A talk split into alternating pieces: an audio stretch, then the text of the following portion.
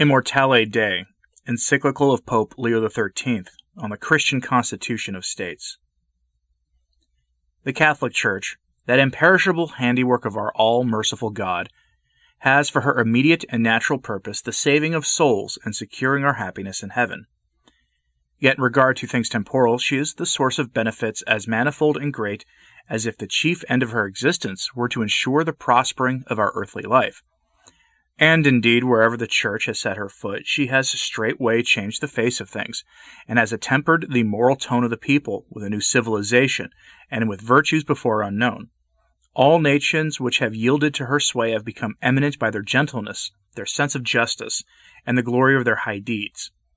And yet a hackneyed reproach of old date is leveled against her, that the Church is opposed to the rightful aims of the civil government, and is wholly unable to afford help in spreading that welfare and progress which justly and naturally are sought after by every well regulated state. From the beginning, Christians were harassed by slanderous accusations of this nature, and on that account were held up to hatred and execration, for being, so they were called, enemies of the empire. The Christian religion was moreover commonly charged with being the cause of the calamities that so frequently befell the state, whereas, in very truth, just punishment was being awarded to guilty nations by an avenging God. This odious calumny, with most valid reason, nerved the genius and sharpened the pen of St. Augustine, who, notably in his treatise, The City of God, set forth in so bright a light the worth of Christian wisdom in its relation to the public wealth, that he seems not merely to have pleaded the cause of Christians of his day, but to have refuted for all future times impeachments so grossly contrary to truth, the wicked proneness, however, to levy like charges and accusations has not been lulled to rest. Many indeed are they who have tried to work out a plan of civil society based on doctrines other than those approved by the Catholic Church. Nay, in these latter days, a novel conception of law has begun here and there to gain increase and influence, the outcome, as it is maintained, of an age arrived at full stature, and the result of progressive liberty. But though endeavors of various kinds have been ventured on, it is clear that no better mode has been devised for the building up and ruling the state than that which is the necessary growth of the teachings of the gospel. We deem it therefore of the highest moment, and a strict duty of our apostolic office, to contrast with the lessons taught by Christ the novel theories now advanced touching the state, by this means we cherish hope that the bright shining of the truth may scatter the mists of error and doubt, so that one and all may see clearly the imperious law of life, which they are bound to follow and obey. It is not difficult to determine what would be the form and character of the state, were it governed according to the principles of Christian philosophy. Man's natural instinct moves him to live in a civil society, for he cannot, if dwelling apart, provide himself with the necessary requirements of life, nor procure the means of developing his mental and moral faculties. Hence it is divinely ordained that he should lead his life, be it family or civil with his fellow men, amongst whom alone his several wants can be adequately supplied. But as no society can hold together unless some one be over and all, directing all to strive earnestly for the common good, every body politic must have a ruling authority, and this authority, no less than society itself, has its source in nature and has consequently God for its author. Hence it follows that all public power must proceed from God, for God alone is the true and supreme Lord of the world. Everything, without exception, must be subject to him, and must serve him, so that whosoever holds the right to govern holds it from one sole and single source, namely God, the sovereign ruler of all. There is no power but from God. The right to rule is not necessarily, however, bound up with any special mode of government. It may take this or that form, provided only that it be of nature of the government, Rulers must ever bear in mind that God is the paramount ruler of the world, and must set him before themselves as their exemplar and law in the administration of the state. For in things visible, God has fashioned secondary causes, in which his divine action can in some wise be discerned, leading up to the end to which the course of the world is ever tending. In like manner, in civil society, God has always willed that there should be a ruling authority, and that they who are invested with it should reflect the divine power and providence in some measure over the human race. They, therefore, who rule should rule with even handed justice, not as masters, but rather as fathers. For the rule of God over man is just, and is tempered always with a father's kindness. Government should, moreover, be administered for the well being of the citizens, because they who govern others possess authority over the welfare of the state. Furthermore, the civil power must not be subservient to the advantage of any one individual, or of some few persons, inasmuch as it was established for the common good of all. But if th- those who are in authority rule unjustly, if they govern overbearingly or arrogantly, and if their measures prove hurtful to the people, they must remember that the Almighty will one day bring them to account, the more strictly in proportion to the sacredness of their office and preeminence of their de- dignity. The mighty shall be mightily tormented. Then truly will the majesty of the law meet with the dutiful and willing homage of the people, when they are convinced that their rulers hold authority from God, and feel that it is a matter of justice and duty to obey them, and to show them reverence and fealty, united to a love not unlike that which children show their parents. Let every soul be subject to higher powers. To despise legitimate authority, in whomsoever vested, is unlawful, as a rebellion against the divine will, and whoever resists that rushes wilfully to destruction. He that resisteth the power resisteth the ordinance of God, and they that resist purchase to themselves damnation. To cast aside obedience, and by popular violence to insult, incite revolt, is therefore treason, not against man only, but against God.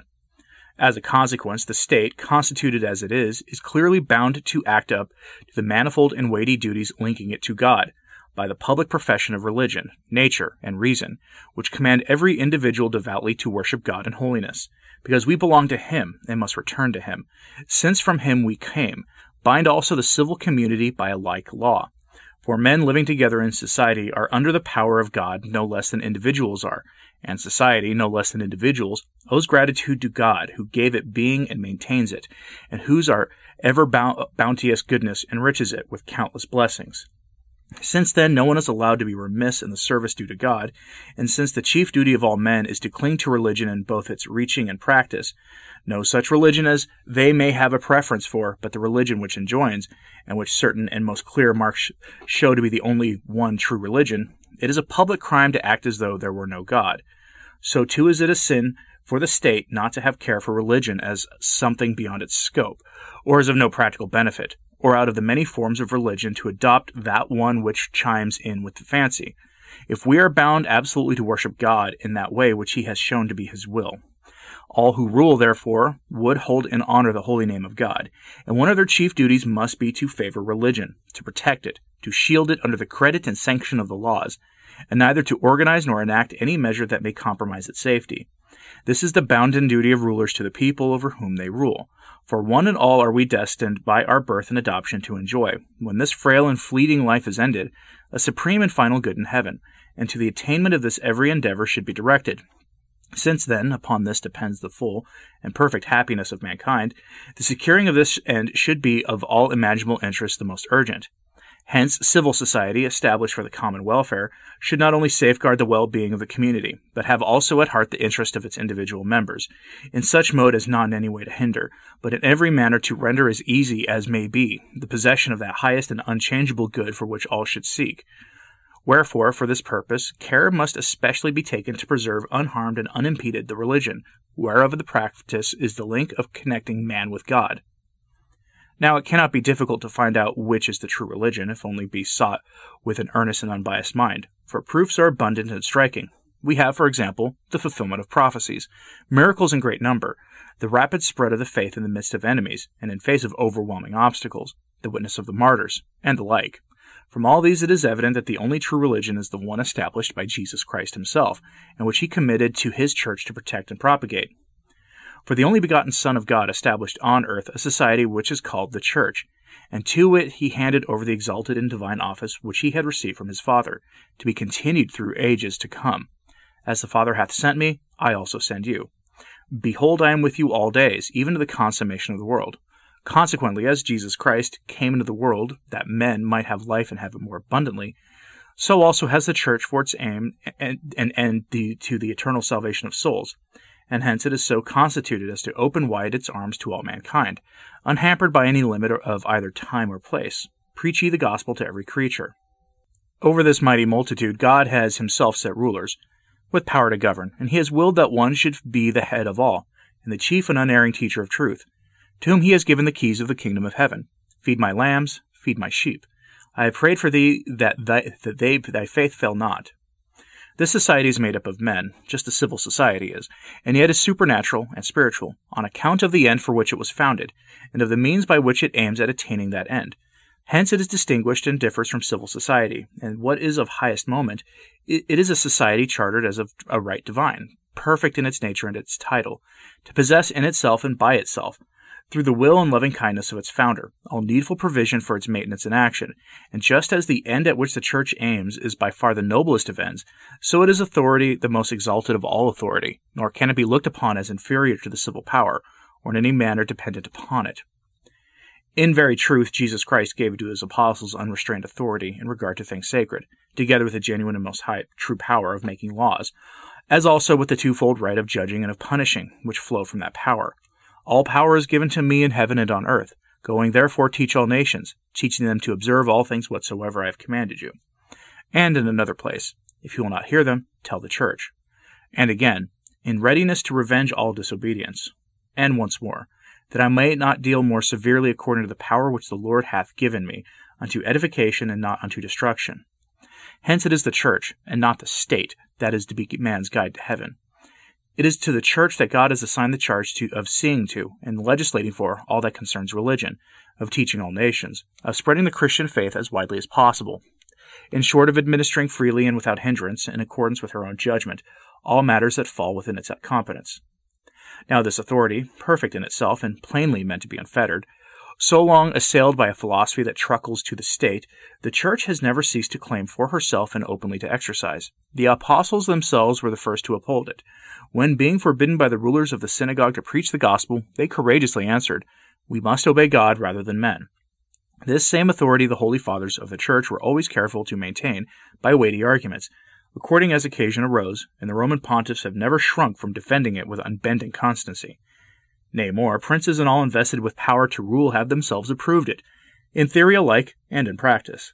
It cannot be called in question that in the making of treaties, in the transaction of business matters, in the sending and receiving ambassadors, and in the interchange of other kinds of official dealings, they have been wont to treat with the Church as with a supreme and legitimate power and assuredly all ought to hold that it was not without a singular disposition of God's providence that this power of the Church was provided with the civil sovereignty as the surest safeguard of her independence. The Almighty, therefore, has given the charge of the human race to two powers, the ecclesiastical and the civil, the one being set over divine and the other over human things. Even in its kind is supreme, each has fixed limits within which it is contained, limits which are defined by the nature and special object of the province of each, so that there is, we may say, an orbit traced out within which the action of each is brought into play by its own native right. But inasmuch as each of these two powers has authority over the same subjects, and as it might come to pass that one and the same thing rel- related differently, but still remaining one and the same thing, might belong to the jurisdiction and determination of both, Therefore, God, who foresees all things, and who is the author of these two powers, has marked out the course of each in right correlation to the other. For the powers that are, are ordained of God. Were this not so, deplorable contentions and conflicts would often arise, and, not infrequently, men like travelers at the meeting of two roads would hesitate in anxiety and doubt, not knowing what course to follow. Two powers would be commanding contrary things, and it would be a dereliction of duty to disobey either of the two but it would be most repugnant to them to think thus of the wisdom and goodness of God. Even in physical things, albeit of a lower order, the Almighty has so combined the forces and springs of nature with tempered action and wondrous harmony that no one of them clashes with any other, and all of them most fitly and aptly work together for the great purpose of the universe. There must accordingly exist between these two powers a certain orderly connection, which may be compared to the union of the soul and body in man. The nature and scope of that connection can be determined only, as we have laid down, by having regard to the nature of each power, and by taking account of the relative excellence and nobleness of their purpose.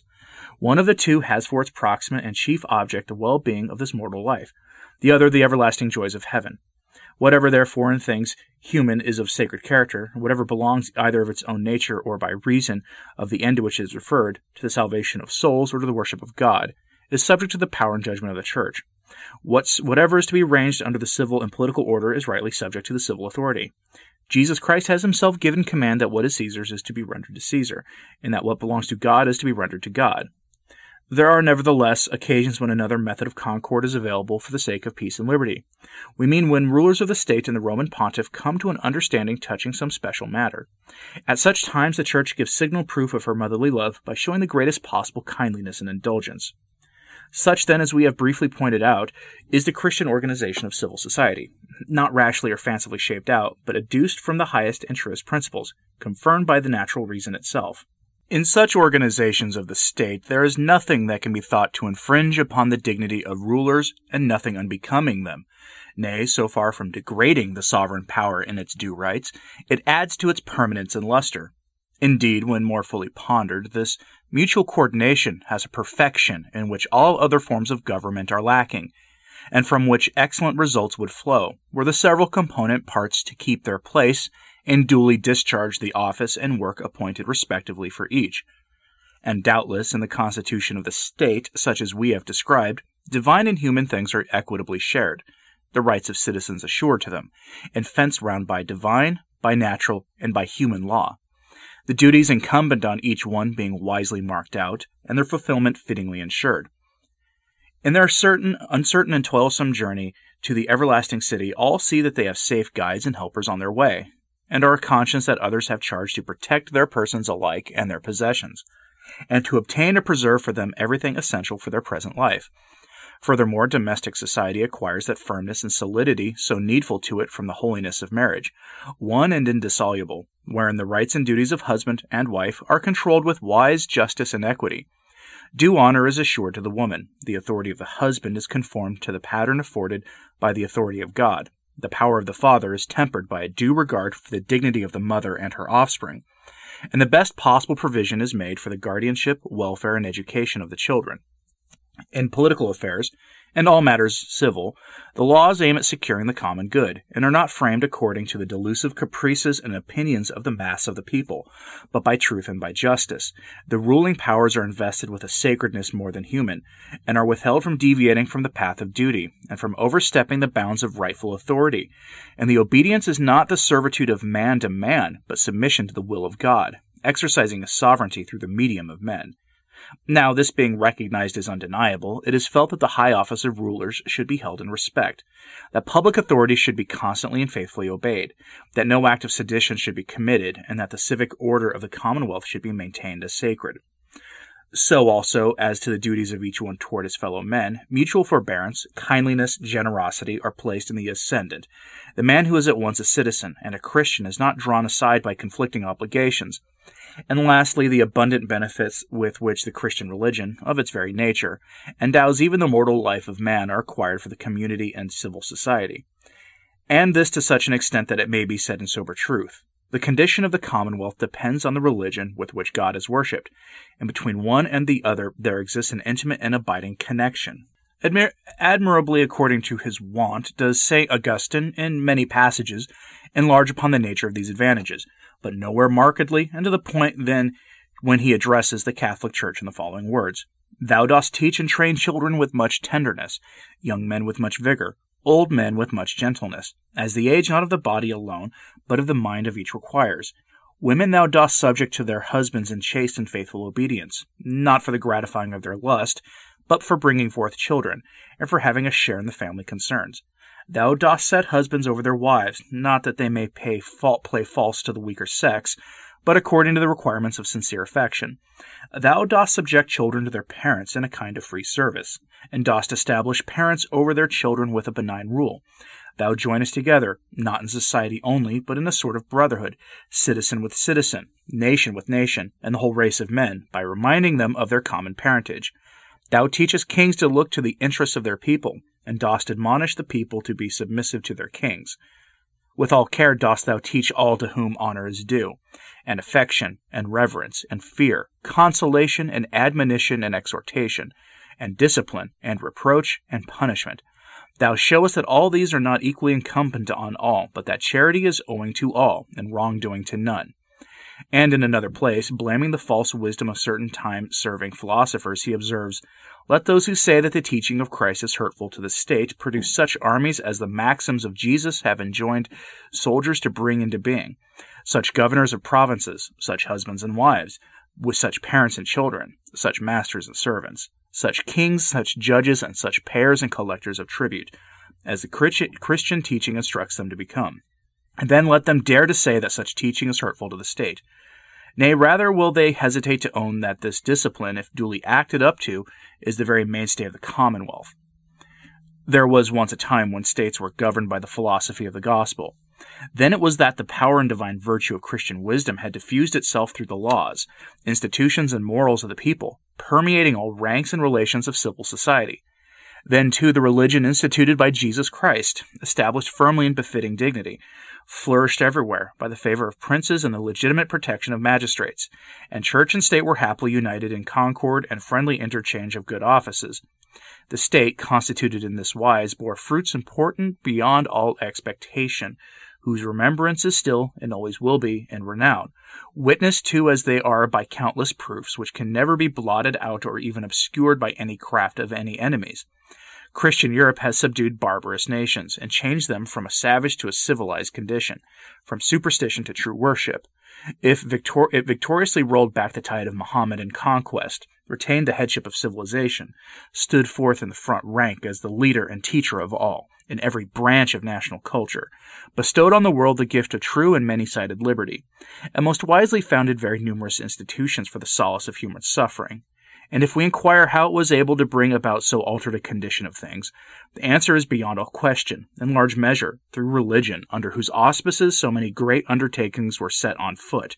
through whose aid they were brought to completion. Even similar state of things would certainly have continued had the agreement of the two powers been lasting, more important, results even might have been justly looked for, had obedience waited upon the authority, teaching, and counsels of the Church, and had the submission been specially marked by greater and more unswerving loyalty. For that should be regarded in the light of an ever changeless law, which no, which Ivo of Chartres wrote to Pope Paschal II. When kingdom and priesthood are at hand in complete accord, the world is well ruled, and the church flourishes and brings forth abundant fruit. But when they are at variance, not only smaller interests prosper not, but even things of greatest moment fall into deplorable decay. But that harmful and deplorable passion for innovation which was aroused in the sixteenth century threw first of all into confusion the Christian religion, and next, by natural sequence, invaded the precincts of philosophy, whence it spread amongst all classes of society. From this sort, as from a fountainhead, burst forth all these later tenets of unbridled license, which, in the midst of the terrible upheavals of the last century, were wildly conceived and boldly proclaimed as the principles and foundation of that new conception of law which was not merely previously unknown, but was at variance on many points with not only the Christian but even the natural law. Amongst these principles, the main ones lay down that as all men are alike by race and nature, so in like manner are all, equal in control of their life that each one is so far from his own master as to be in no sense under the rule of any other individual, that each is free to think on every subject just as he may choose, and to do whatever he may like to do,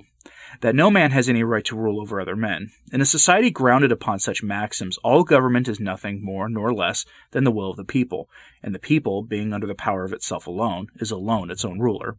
It does choose, nevertheless, some to whose charge it may commit itself, but in such wise that it makes over to them not the right so much as the business of governing, to be exercised, however, in its name. The authority of God is passed over in silence, just as if there were no God, or as if he cared nothing for human society, or as if men, whether in their individual capacity or bound together in social relations, owed nothing to God,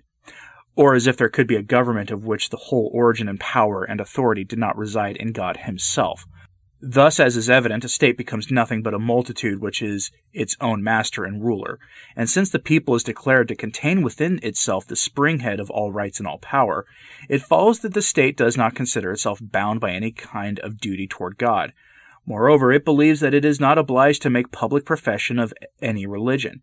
or to inquire which of the very many religions is the only one true, or to prefer one religion to all the rest, or to show to any form of religion special favor, but on the contrary is bound to grant equal rights to every creed, so that public order may not be disturbed by any particular form of religious belief. And it is a part of this theory that all questions that concern religion are to be referred to, private judgment, that every one is to be free to follow whatever religion he prefers, or none at all if he disapproves of all, but from this following consequences largely logically flow that the judgment of each one's conscience is independent of all law, that the most unrestrained opinions may be openly expressed as to the practice or omission of divine worship, and that everyone has unbounded license to think whatever he chooses and to publish abroad whatever he thinks. Now, when the state rests on foundations like those just named, and for the time being they are greatly in favor, it readily appears into what and how unrightful a position the church is driven. For when the management of public business is in harmony with the doctrines of such a kind, the Catholic religion is allowed a standing in civil society equal only, or inferior, to societies alien from it. No regard is paid to the laws of the Church, and she who, by the order and commission of Jesus Christ, has the duty of teaching all nations, finds herself forbidden to take any part in the instruction of the people. With reference to matters that are of twofold jurisdiction, they who administer the civil power lay down the law at their own will, and it matters what apportation the religion def- defiantly put aside the most sacred decrees of the Church. They claim jurisdiction over the marriages of Catholics, over the bond as well as the unity and the indissolubility of matrimony. They lay hands on the goods of the clergy, contending that the Church cannot possess property. Lastly, they treat the church with such arrogance that, rejecting entirely her title to the nature and rights of a perfect society, they hold that she differs in no respect from other societies in the state, and for this reason possesses no right nor any legal power of action, save that which she holds by the concession in favor of the government. If in any state the church retains her own agreement, publicly entered into by the two powers, men forthwith begin to cry out that matters affecting the church must be separated from those of the state. Their object in uttering this cry is to be able to violate unpunished their plighted faith, and in all things to have unchecked control. And as the Church, unable to abandon her chiefest and most sacred duties, cannot patiently put up with this, and asks that the pledge given to her be fully and scrupulously acted up to. Contentions frequently arise between the ecclesiastical and civil power, of which it, the issue commonly is that the weaker power yields to the one who is stronger in most resor- human resources. Accordingly, it has become the practice and determination, under the condition of public polity, now so much admired by many, either to forbid the action of the Church altogether, or to keep her in check and bondage to the state. Public enactments are in great measure framed with this design the drawing up of laws, the administration of state affairs, the godless education of youth, the spoliation and suppression of religious orders, the overthrow of the temporal power of the Roman pontiff, all alike aim to this one end to paralyze the action of Christian institutions, to cramp to the utmost the freedom of the Catholic Church, and to curtail her ever single prerogative.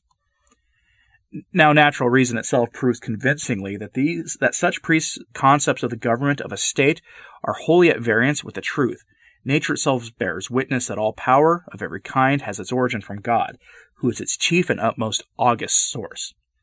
The sovereignty of the people, however, and this without any reference to God, is held to reside in the multitude, which is doubtless a doctrine exceedingly well calculated to flatter and to inflame many passions, but which lacks all reasonable proof, and all power of ensuring public safety and preserving order.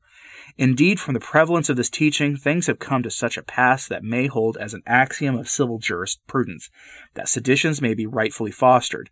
For the opinion prevails that princes are nothing more than delegates chosen to carry out the will of the people whence it necessarily follows that all things are as changeable as the will of the people, so that risk of public disturbance is ever hanging over our heads. To hold, therefore, that there is no difference in matters of religion between forms that are unlike each other, and even contrary to each other, most clearly leads in the end to the rejection of all religion in both theory and practice. And this is the same thing as atheism, however it may differ from its name. Men who really believe in the existence of God must, in order to be consistent with themselves and to avoid absurd conclusions, understand that differing modes of divine worship in, involving dissimilarity and conflict, even on most important points, cannot all be equally probable, equally good, and equally acceptable to God. So, too, the liberty of thinking and of publishing whatsoever one likes, without any hindrance, is not in itself an advantage over which society can wisely rejoice. On the contrary, it is the fountainhead and origin of many evils. Liberty is a power perfecting man, and hence should have truth and goodness for its object. But the character of goodness and truth cannot be changed at option. These remain ever one and the same, and are no less in- unchangeable than nature itself. If the mind assents to false opinions, and the will chooses and follows after what is wrong, neither can attest its native fullness, but mo- both must fall from their native dignity into an abyss of corruption, Whatever therefore is opposed to virtue and truth may not rightly be brought temptingly before the eye of man, much less sanctioned by the favor and protection of the law. A well spent life is the only way to heaven, whither all are bound, and on this account the state is acting against the laws and dictates of nature whenever it permits the license of opinion and of action to lead minds astray from truth and souls away from the practice of virtue. To exclude the church, founded by God Himself, from life, from laws, from the education of youth, from domestic society is a grave and fatal error. A state from which religion is banished can never be well regulated, and already perhaps more than is desirable is known of the nature and tendency of the so called philosophy of life and of morals. The Church of Christ is the true and sole teacher of virtue and guardian of morals. She it is who preserves in their purity the principles from which duties flow, and by setting forth most urgent reasons for a virtuous life, bids us not only to turn away from wicked deeds, but even to curb all movements of the mind that are opposed to reason, even though they not be carried out in action. To wish the church to be subject to civil power in the exercise of her duty is a great folly and a sheer injustice. Whenever this is the case, order is disturbed, for things natural are put above things supernatural. The many benefits which the Church, if free to act, would confer on society are either prevented or at least lessened in number, and a way is prepared for enmities and contentions between the two powers,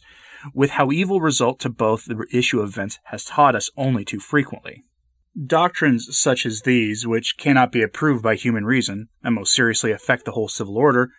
our predecessors, the Roman pontiffs, well aware of what their apostolic office required of them, have never allowed to pass uncondemned. Thus, Gregory XVI, in his encyclical letter Mirari Vos, dated August 15, 1832, inveighed with weighty words against the sophisms which even at his time were being publicly inculcated, namely, that no preference should be shown for any particular form of worship, that it is right for individuals to form their own personal judgments about religion, that each man's conscience is his sole and all sufficing guide, and that it is lawful for every man to publish his own views, whatever they may be, and even to conspire against the state. On the question of the separation of church and state, the same pontiff writes as follows Nor can we hope for happier results either for religion or for the civil government from the wishes of those who desire that the church be separated from the state, and the concord between the secular and, ecclesiastical authority be dissolved it is clear that these men, who yearn for a shameless liberty, live in dread of an agreement which has always been fraught with good and advantageous alike to sacred and civil interests.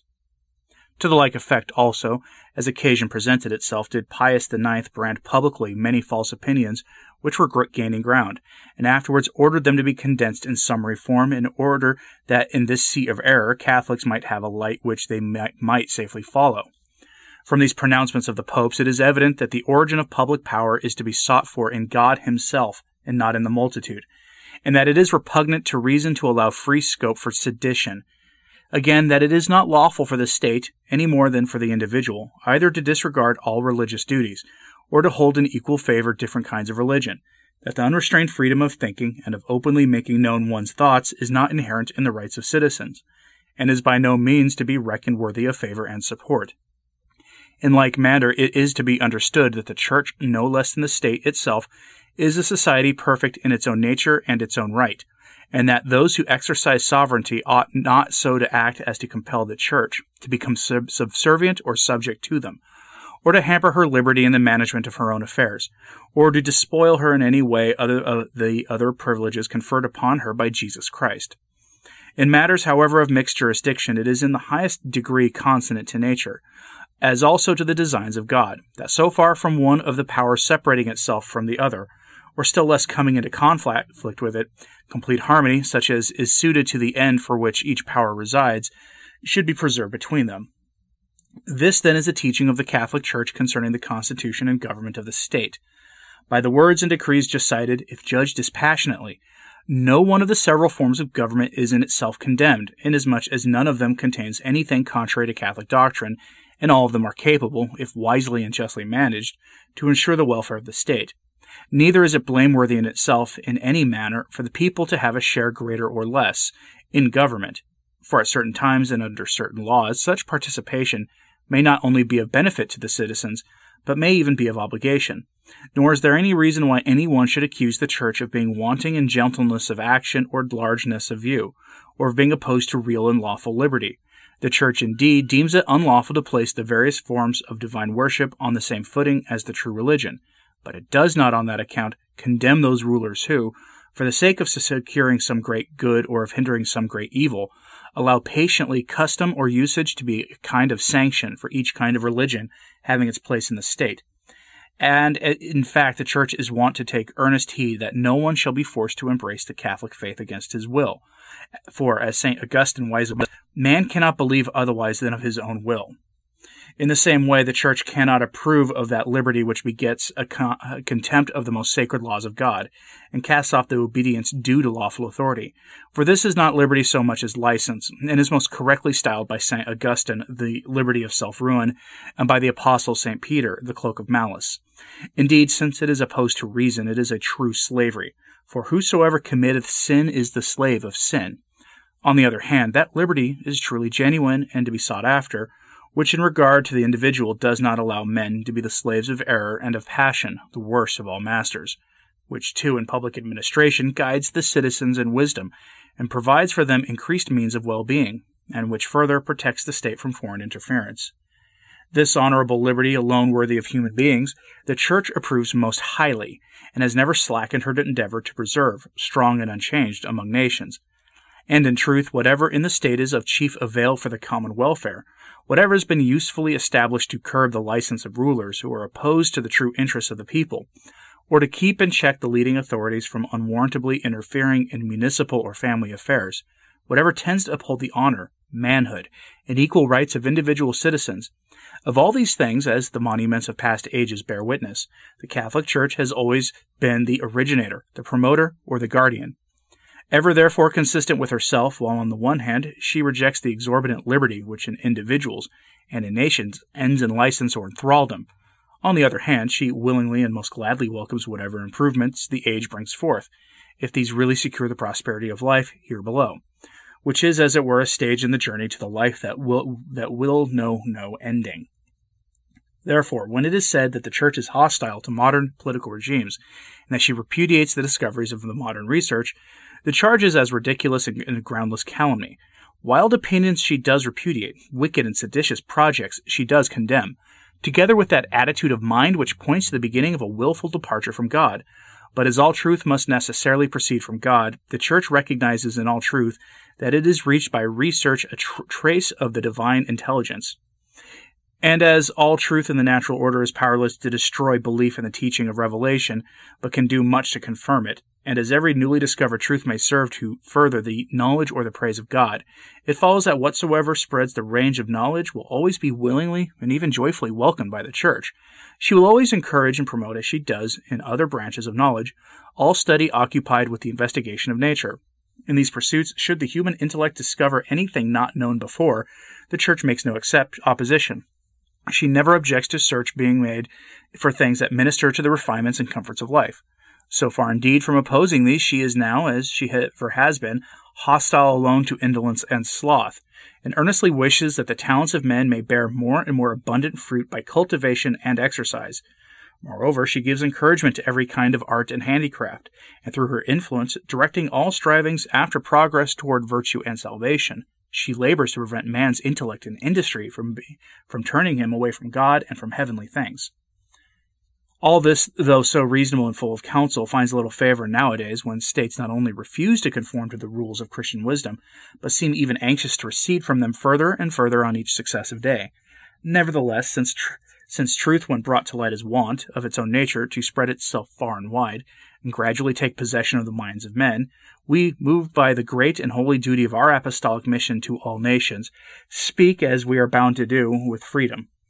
Our eyes are not closed to the spirit of the times. We repudiate not the assured and useful improvements of our age, but devoutly wish affairs of state to take a safer course than they are now taking, and to rest on a more firm foundation without injury to the true freedom of the people. For the best parent and guardian of liberty amongst men is truth. The truth shall make you free.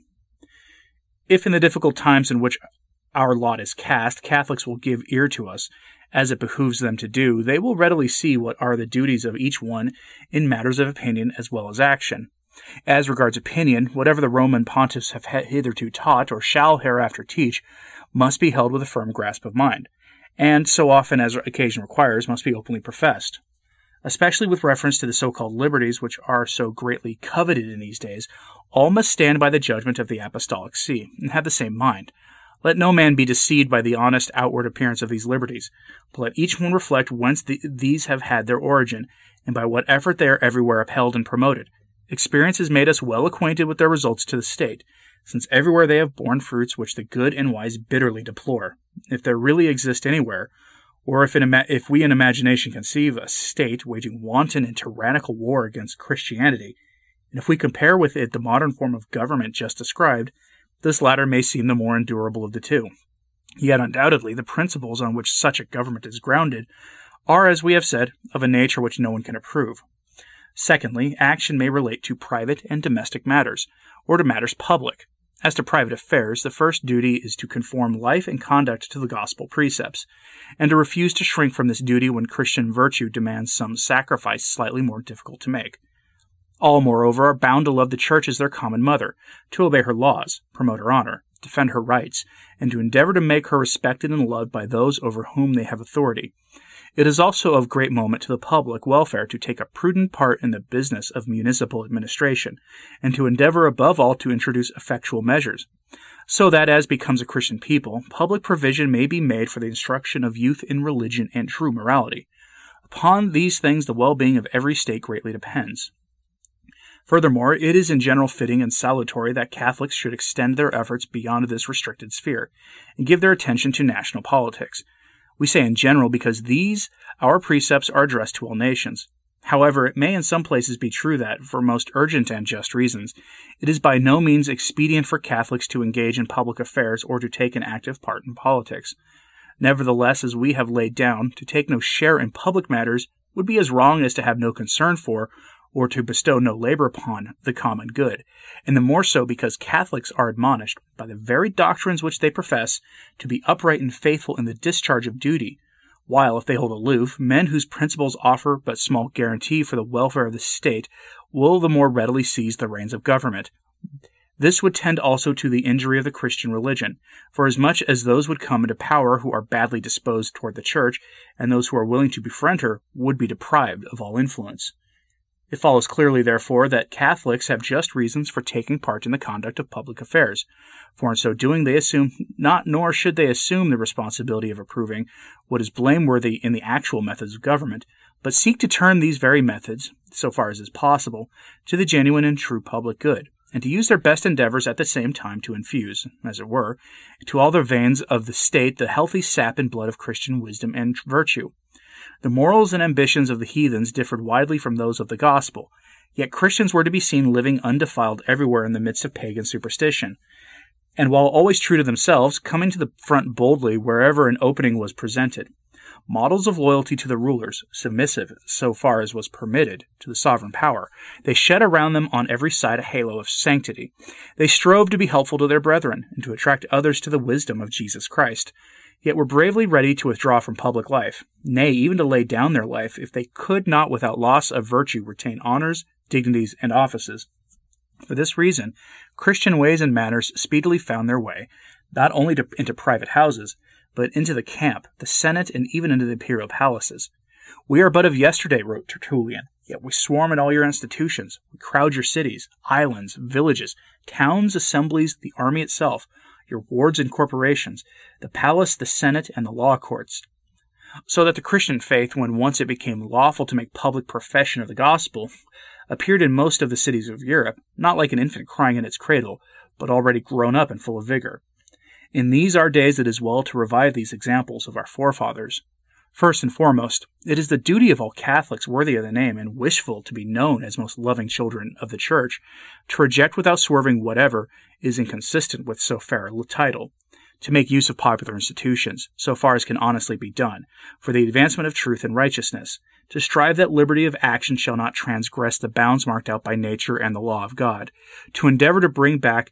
to all civil society to the pattern and form of Christianity which have we have described, it is barely possible to lay down any fixed method by which such purposes are to be attained, because the means adopted must suit places and times widely differing from one another. Nevertheless, above all things, unity of aim must be preserved, and similarly must be sought after in all plans of action. Both of these objects will be carried into effect without fail if all will follow the guidance of the Apostolic See as their rule of life and obey the bishops whom the Holy Spirit has placed to rule the Church of God. The defense of Catholicism indeed necessarily demands that in the profession of doctrines taught by the Church all shall be of one mind and all steadfast in believing, and care must be taken never to connive, in any way, at false opinions, never to withstand them less strenuously than truth allows. In mere matters of opinion, it is permissible to discuss things with moderation, with a desire of searching into the truth, without unjust suspicion or angry recriminations. Hence, lest a concord be broken by rash charges, let this be understood by all, that the integrity of Catholic faith cannot be reconciled with opinions verging on naturalism or rationalism, the essence of which is utterly to do away with Christian institutions, and to install in society the supremacy of man to the exclusion of God.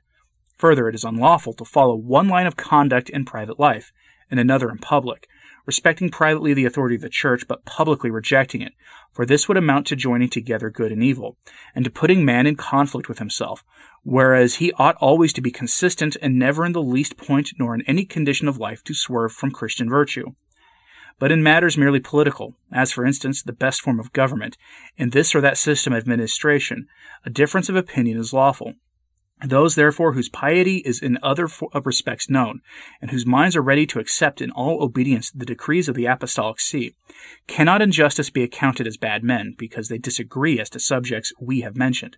And still graver wrong will be done them if, as we have more than once perceived with regret, they are accused of violating or of wavering in the Catholic faith. Let this be well borne in mind by all who are in the habit of publishing their opinions, and above all, by journalists. In the endeavor to secure interests of the highest order, there is no room for internecine strife or party rivalries, since all should aim with one mind and purpose to make safe that which is the common object of all, the maintenance of religion and of the state. If therefore they have hitherto been dissensions, let them henceforth be gladly buried in oblivion. If rash or injurious acts have been committed, whoever may have been at fault, let mutual charity make amends, and let the past be redeemed by a special submission of all to the apostolic see. In this way, Catholics will attain two most excellent results. They will become helpers to the Church in preserving and propagating Christian wisdom, and they will confer the greatest benefit on civil society, the safety of which is exceedingly imperiled by evil teachings and bad passions. This, venerable brethren, is what we have thought it our duty to expound to all nations of the Catholic world touching the Christian constitution of states and the duties of individual citizens. It behooves us now with earnest prayers to implore the protection of heaven, beseeching God, who alone can enlighten the minds of men and to move their will, to bring about those happy ends for which we yearn and strive, for his greater glory and the greater salvation of mankind. As a happy augury of the divine benefits, and in token of our paternal benevolence, to you, venerable brothers, and to the clergy, and to the whole people committed to your charge and vigilance, we grant lovingly in the Lord the apostolic benediction. Given at St. Peter's in Rome, the first day of November, 1885, the seventh year of our pontificate. Pope Leo XIII.